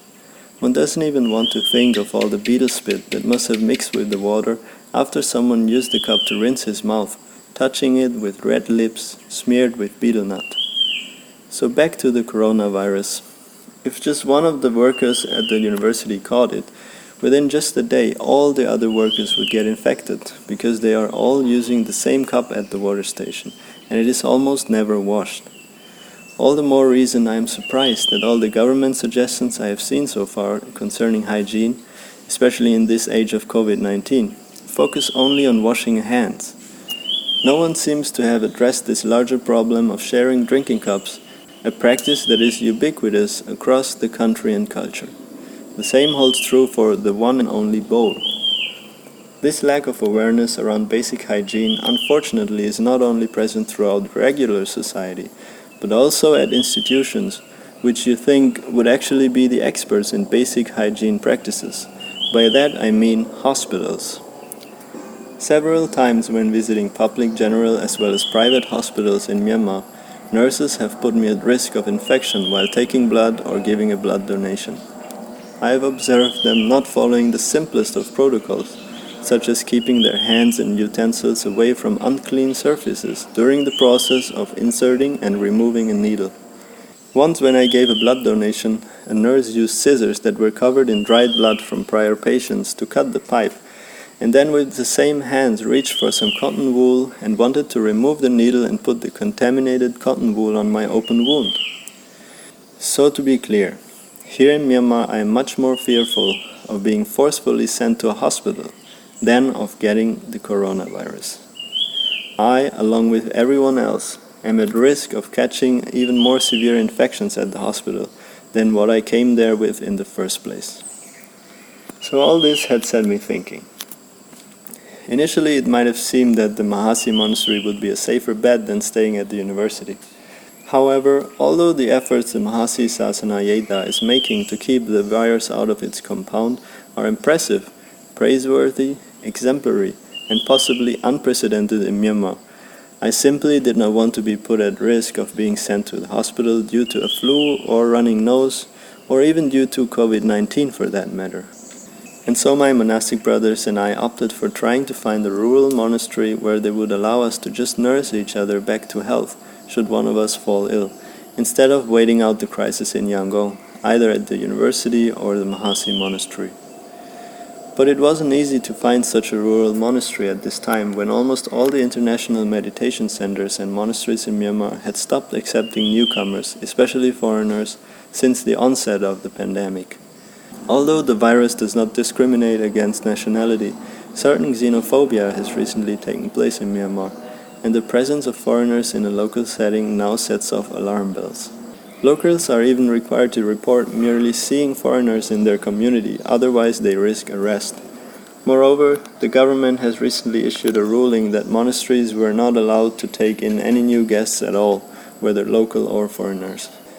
So, even though some Sayadaws initially accepted my request to reside at their monasteries, when we inquired further and they checked with the local immigration authorities, they ultimately found that they unfortunately could not get permission to receive us. The country is closing. Then, unexpectedly, one of the families near my university that supported me on my daily alms rounds decided on their own initiative to help me. They located a place in the north of Yangon that would be willing to take me right away. So we went and I spoke to the Sayadaw to request permission for my two Western monastic brothers to come and stay as well. At first he was reluctant because he said there might not be enough space during the water festival meditation course when he was expecting 500 participants. He suggested my friends could join after one month once the water festival was over. Incredible. Living in this somewhat remote location, the Sayadaw did not yet grasp the severity of the situation, nor that the government of Myanmar had already announced the suspension of all festivities during this year's Thingyan. Yet, in this case, it was to our benefit that he didn't know the severity of the situation, for otherwise he would probably not have accepted us in the first place. So after asking a second time, he said that if we could not find another place, we were welcome there, on the condition that we took a daily alms walk since there might not be enough food otherwise. Happily, we took this opportunity, and on the very next day, my friends arrived there. So now I am passing my time in a nice little forest monastery on a hill. Very quiet, away from the village, with greenery on all sides and the resident monks have been very kind and welcoming. We now stay in a simple room, the three of us together. The Sayadaw, on the day we arrived, told us we could stay for one month, but I am confident that by then the Sayadaw will like us and allow us to stay longer. I feel a deep sense of gratitude for the unlimited generosity and untiring support of the Burmese, who adopted me as a foster son into their hearts and who keep supporting us foreign monks through this health crisis, while many around the world, including my family in Germany and Italy, are struggling. I was reflecting how people these days are touched by fear and are seeking a safe refuge. And I remembered from the Dhammapada that the real refuge is indeed the Buddha, the Dhamma, and the Sangha. Seeking refuge there, one can see with true wisdom the Four Noble Truths suffering, its cause, its passing, and the Eightfold Noble Way leading to the tranquilizing of it, and thus become free and safe from all suffering. So I find it really a precious and auspicious opportunity that we can stay together during this period as three Kalyanamittas, true Dhamma brothers, and support each other in developing our practice as our true refuge. I wish everyone well.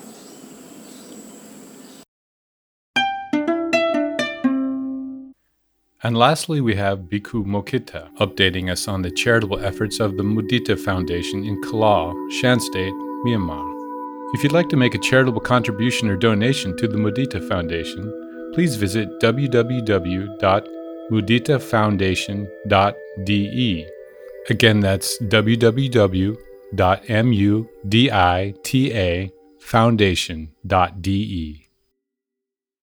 Uh, the Mudita Foundation is an NGO uh, founded in Germany in 2016, and uh, we have two projects in Myanmar. One is a school in Sagaing Hills. Um, there are over 3,000 children, and we're just supporting there with teaching English and um, running the the clinic there, and then a caretaker program taking care of the little ones there. And we have around 10 volunteers there and a management team of three uh, three managers. And the main project that we are the Mudita Foundation is running is here on the Inle Lake. Um, that's in the Shan Hills, the mountain um, and we have here a school with 250 children and um, management team of over 50 people. Be 20 um, employees and then uh, over 30 uh, volunteers. And we're uh, running the school, the running the some monastic education school, and uh, we're um, have a normal normal government school. It's normal government school just with a monastic um, component together. So that the children's coming from um, poor area of uh, of Myanmar. It's mostly ethnic groups, Shan and Karen, and um, other ethnic minorities. And so they're either orphans or children from um, poor families. And we're giving them a new home here, um, giving them medical support, they get food, accommodation, and they get education. And this school uh, we're running here since 2018 and um, it's not only a monastic school but it's also an eco project. So we're having our own eco farm we have our um, building our own eco buildings with mud bricks and bamboo. And we're also started um, a meditation center. Where currently we're building this just a second hut. So uh, there's a monk living out there we have regularly meditators coming doing retreats. So it's a, a place for volunteers to come in um, to do some meditation um, and doing yoga, uh, tai chi, all different kind of uh, spiritual practices. We're giving Dhamma talks usually on a daily basis, and uh, meditation retreats are running just at the beginning uh, state for that. And mainly we are supporting the children, we're running the farm and teaching the, uh, in the school here. There's the school um, called Te and it's a monastic education school. These are is a uh, are schools and in Myanmar there are around 1,500 monastic education schools. The base of them are um, a, monas- is a monastery and they also have a government school included in in these schools. Most of these schools are where the children are living directly in it like in an orphanage like a boarding school. And um, here also the children most of the children are, are living here and get supported. And um, most of the children are also ordained especially the the boys are all novices except just a few maybe like 5 to 10 percent are uh, lay children. The rest are uh, monastics, novices, or nuns. We call them here Sayalis. The children have a basic monastic training here. They um, have stand up early in the morning, uh, four o'clock, four thirty, and then they have uh, their chanting. They do chanting and they do short meditation period every morning and they do um, go on pindapata. That means they go on alms round. They're collecting their their alms food about an hour, one and a half in the morning, and they have their regular duties um, like cleaning up, and they're eating out of the alms bowls, and of course they're wearing the robes.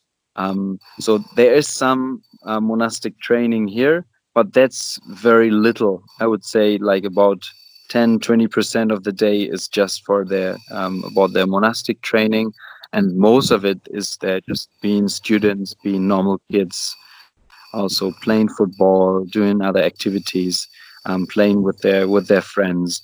So mostly they're just being like normal kids living here but they have some monastic framework.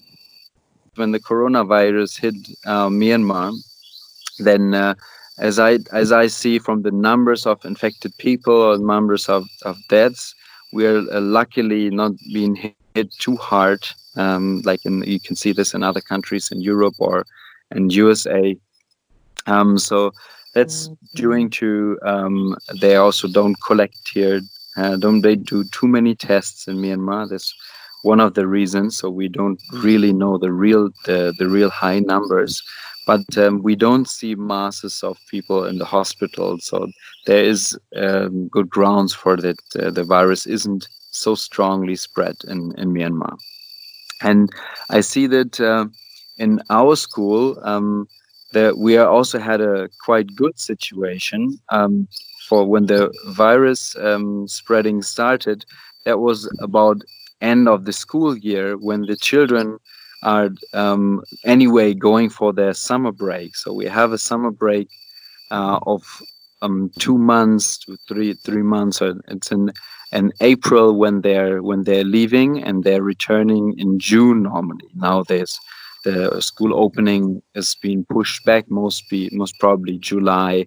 Um, so when normally um, we had to um, to, to send the children home when uh, when the coronavirus started, but they went already home because the school was closed. And this is also a time um, where there is the Myanmar New Year in April, and it's a very hot time in, in Myanmar.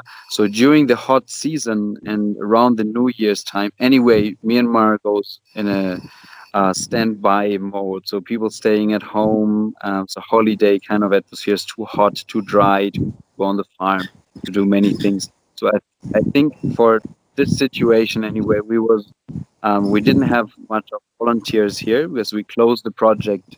Uh, we only have a couple of children here and a few few teachers. Uh, volunteers normally are 35 before.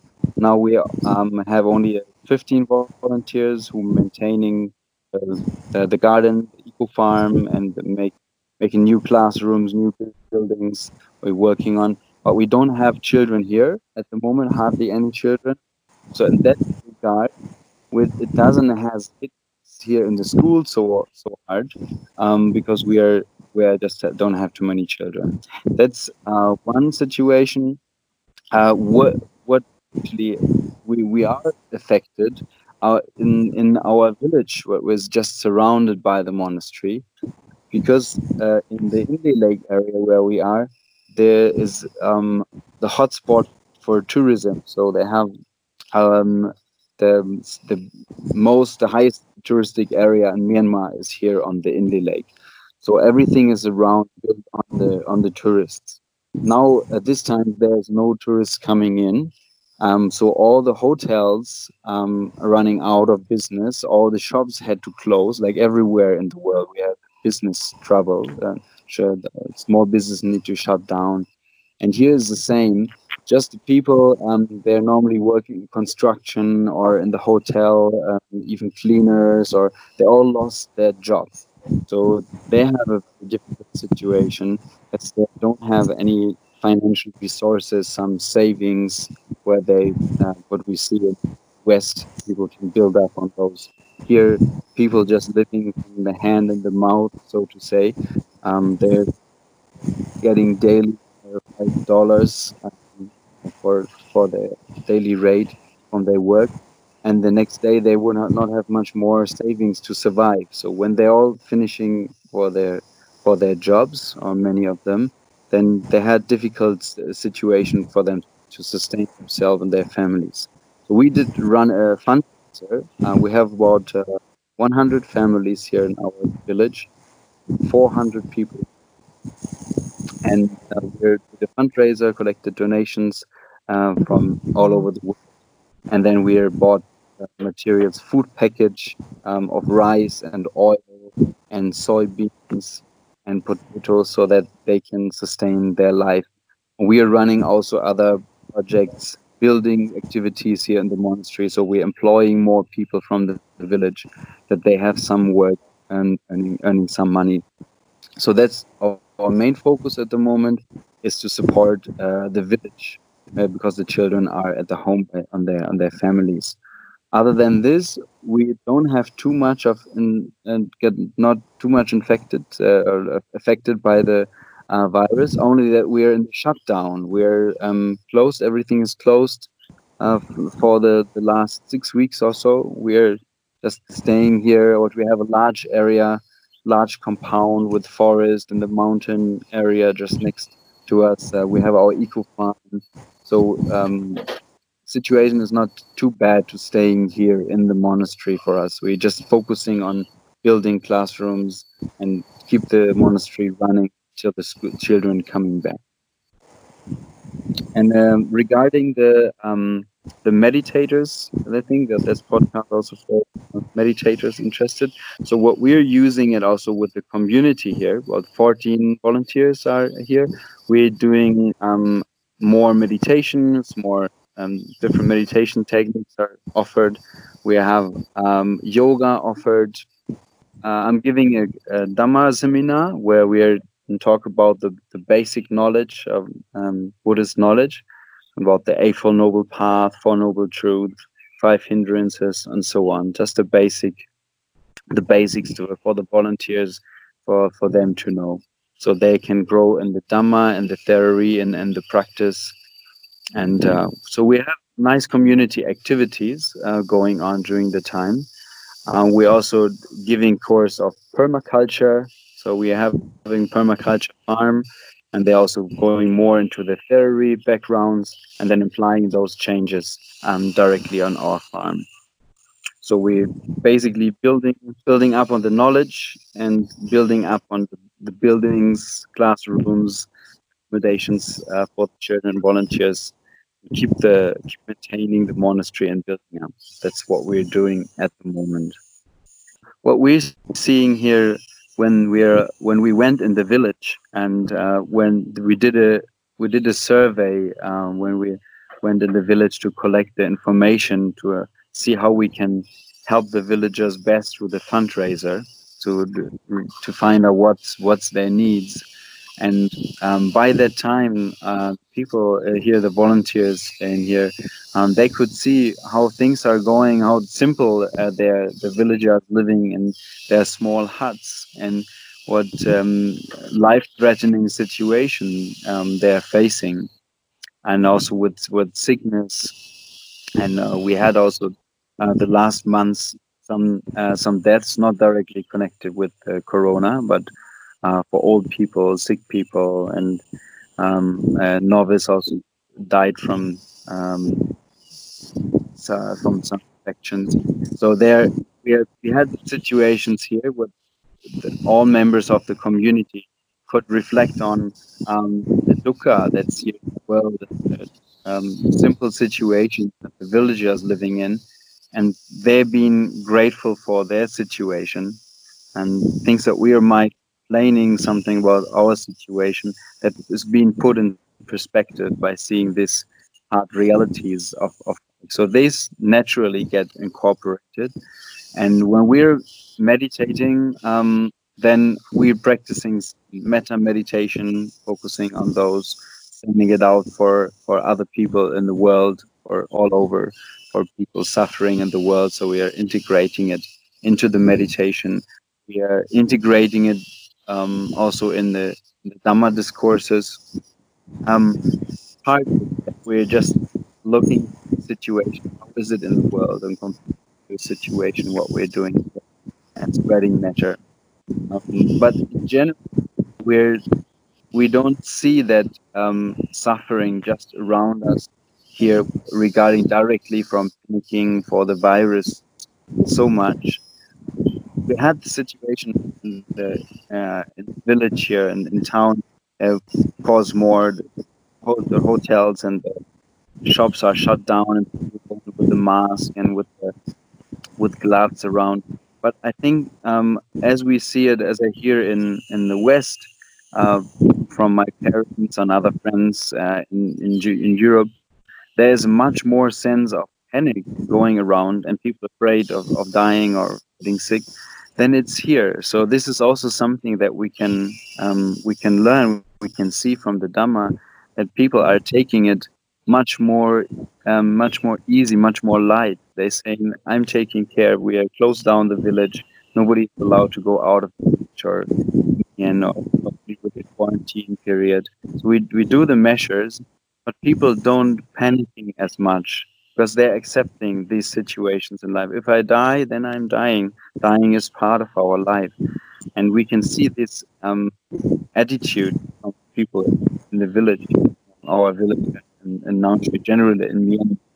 And this is also a teaching by itself, and accepting dukkha, accepting that we're we have to die at a, at a point and not need to panic for for the situation.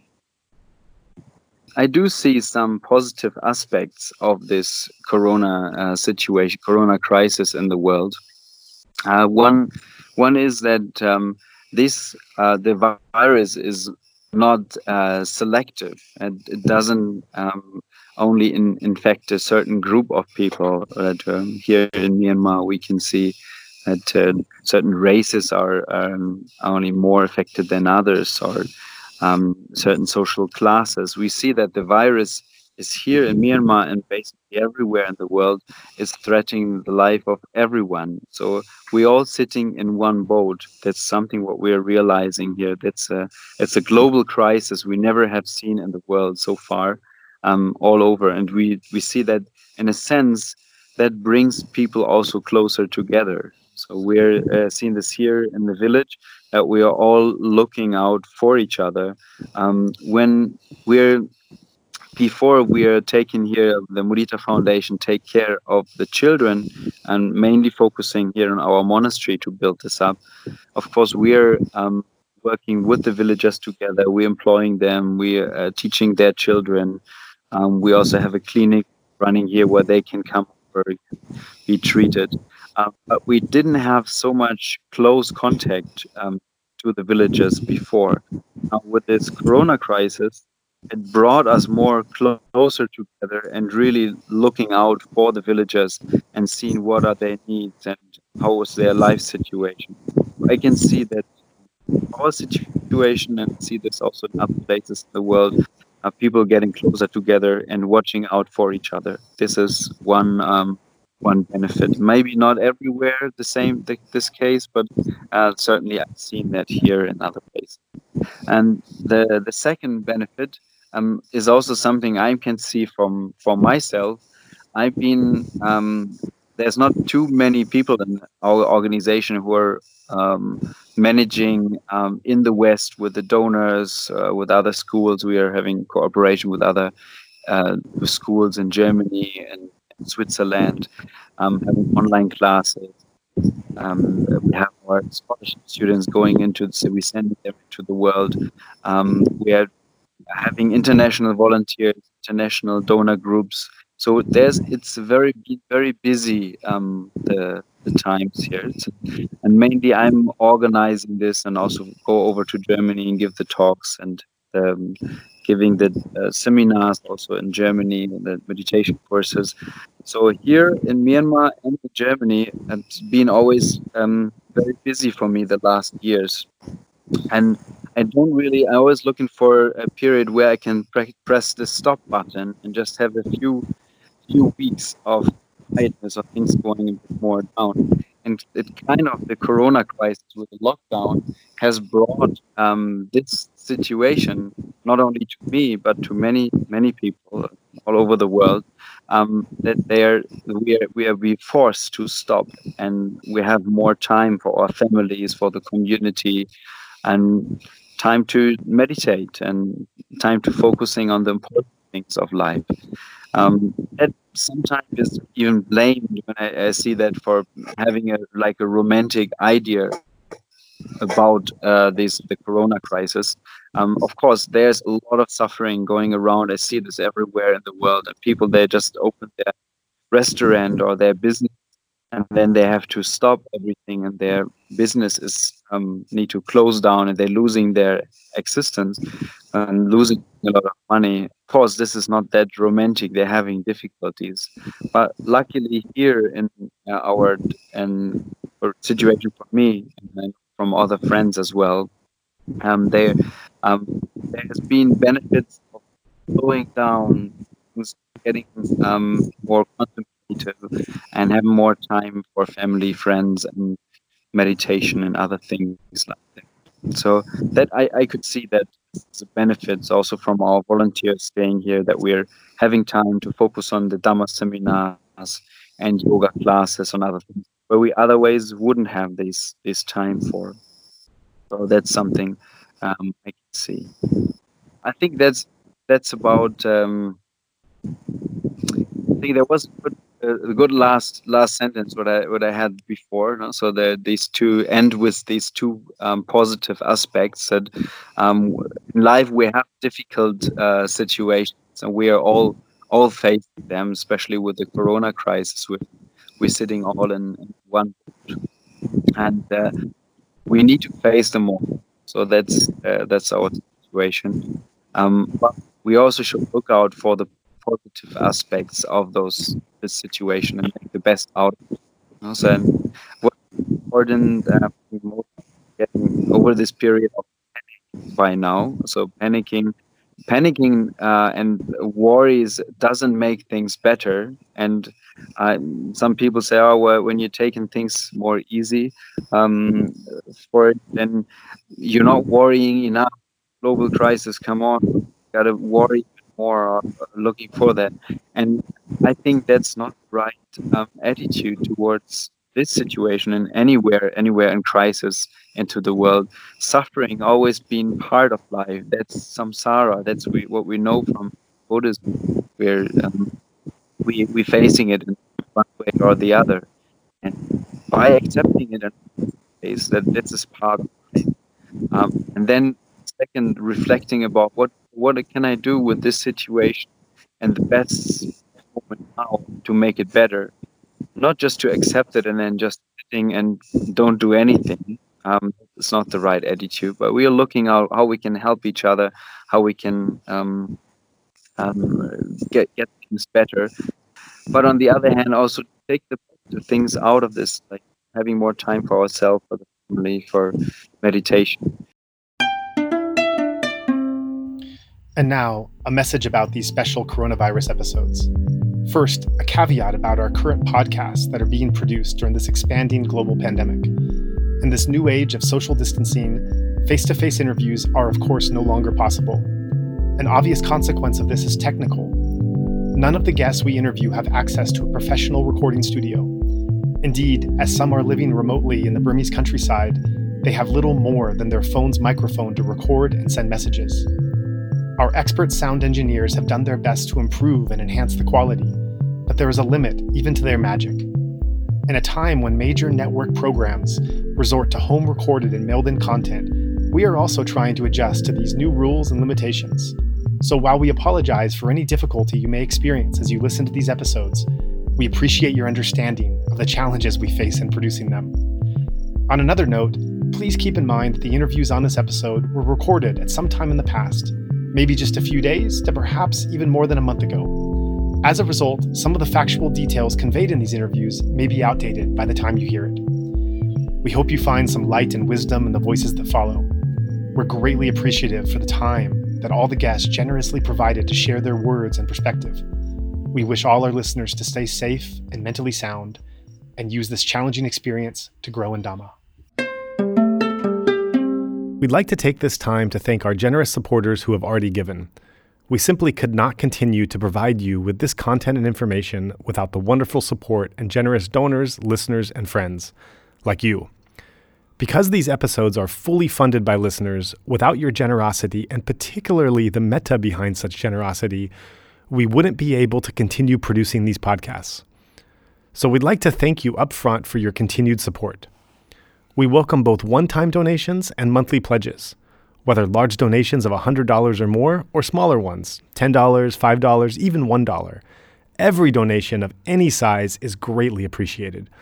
It would mean so much to us, of course, but we hope to you as well to help us make merit by providing access to the voices of our Dhamma community from every aspect of Myanmar and to more and more listeners like you. Every meritorious donation helps towards access to one more voice, one more perspective. We greatly appreciate your generosity, and of course, we share our merits with all of you. Thank you. If you find the Dhamma interviews we are sharing of value and would like to support our mission, we welcome your contribution.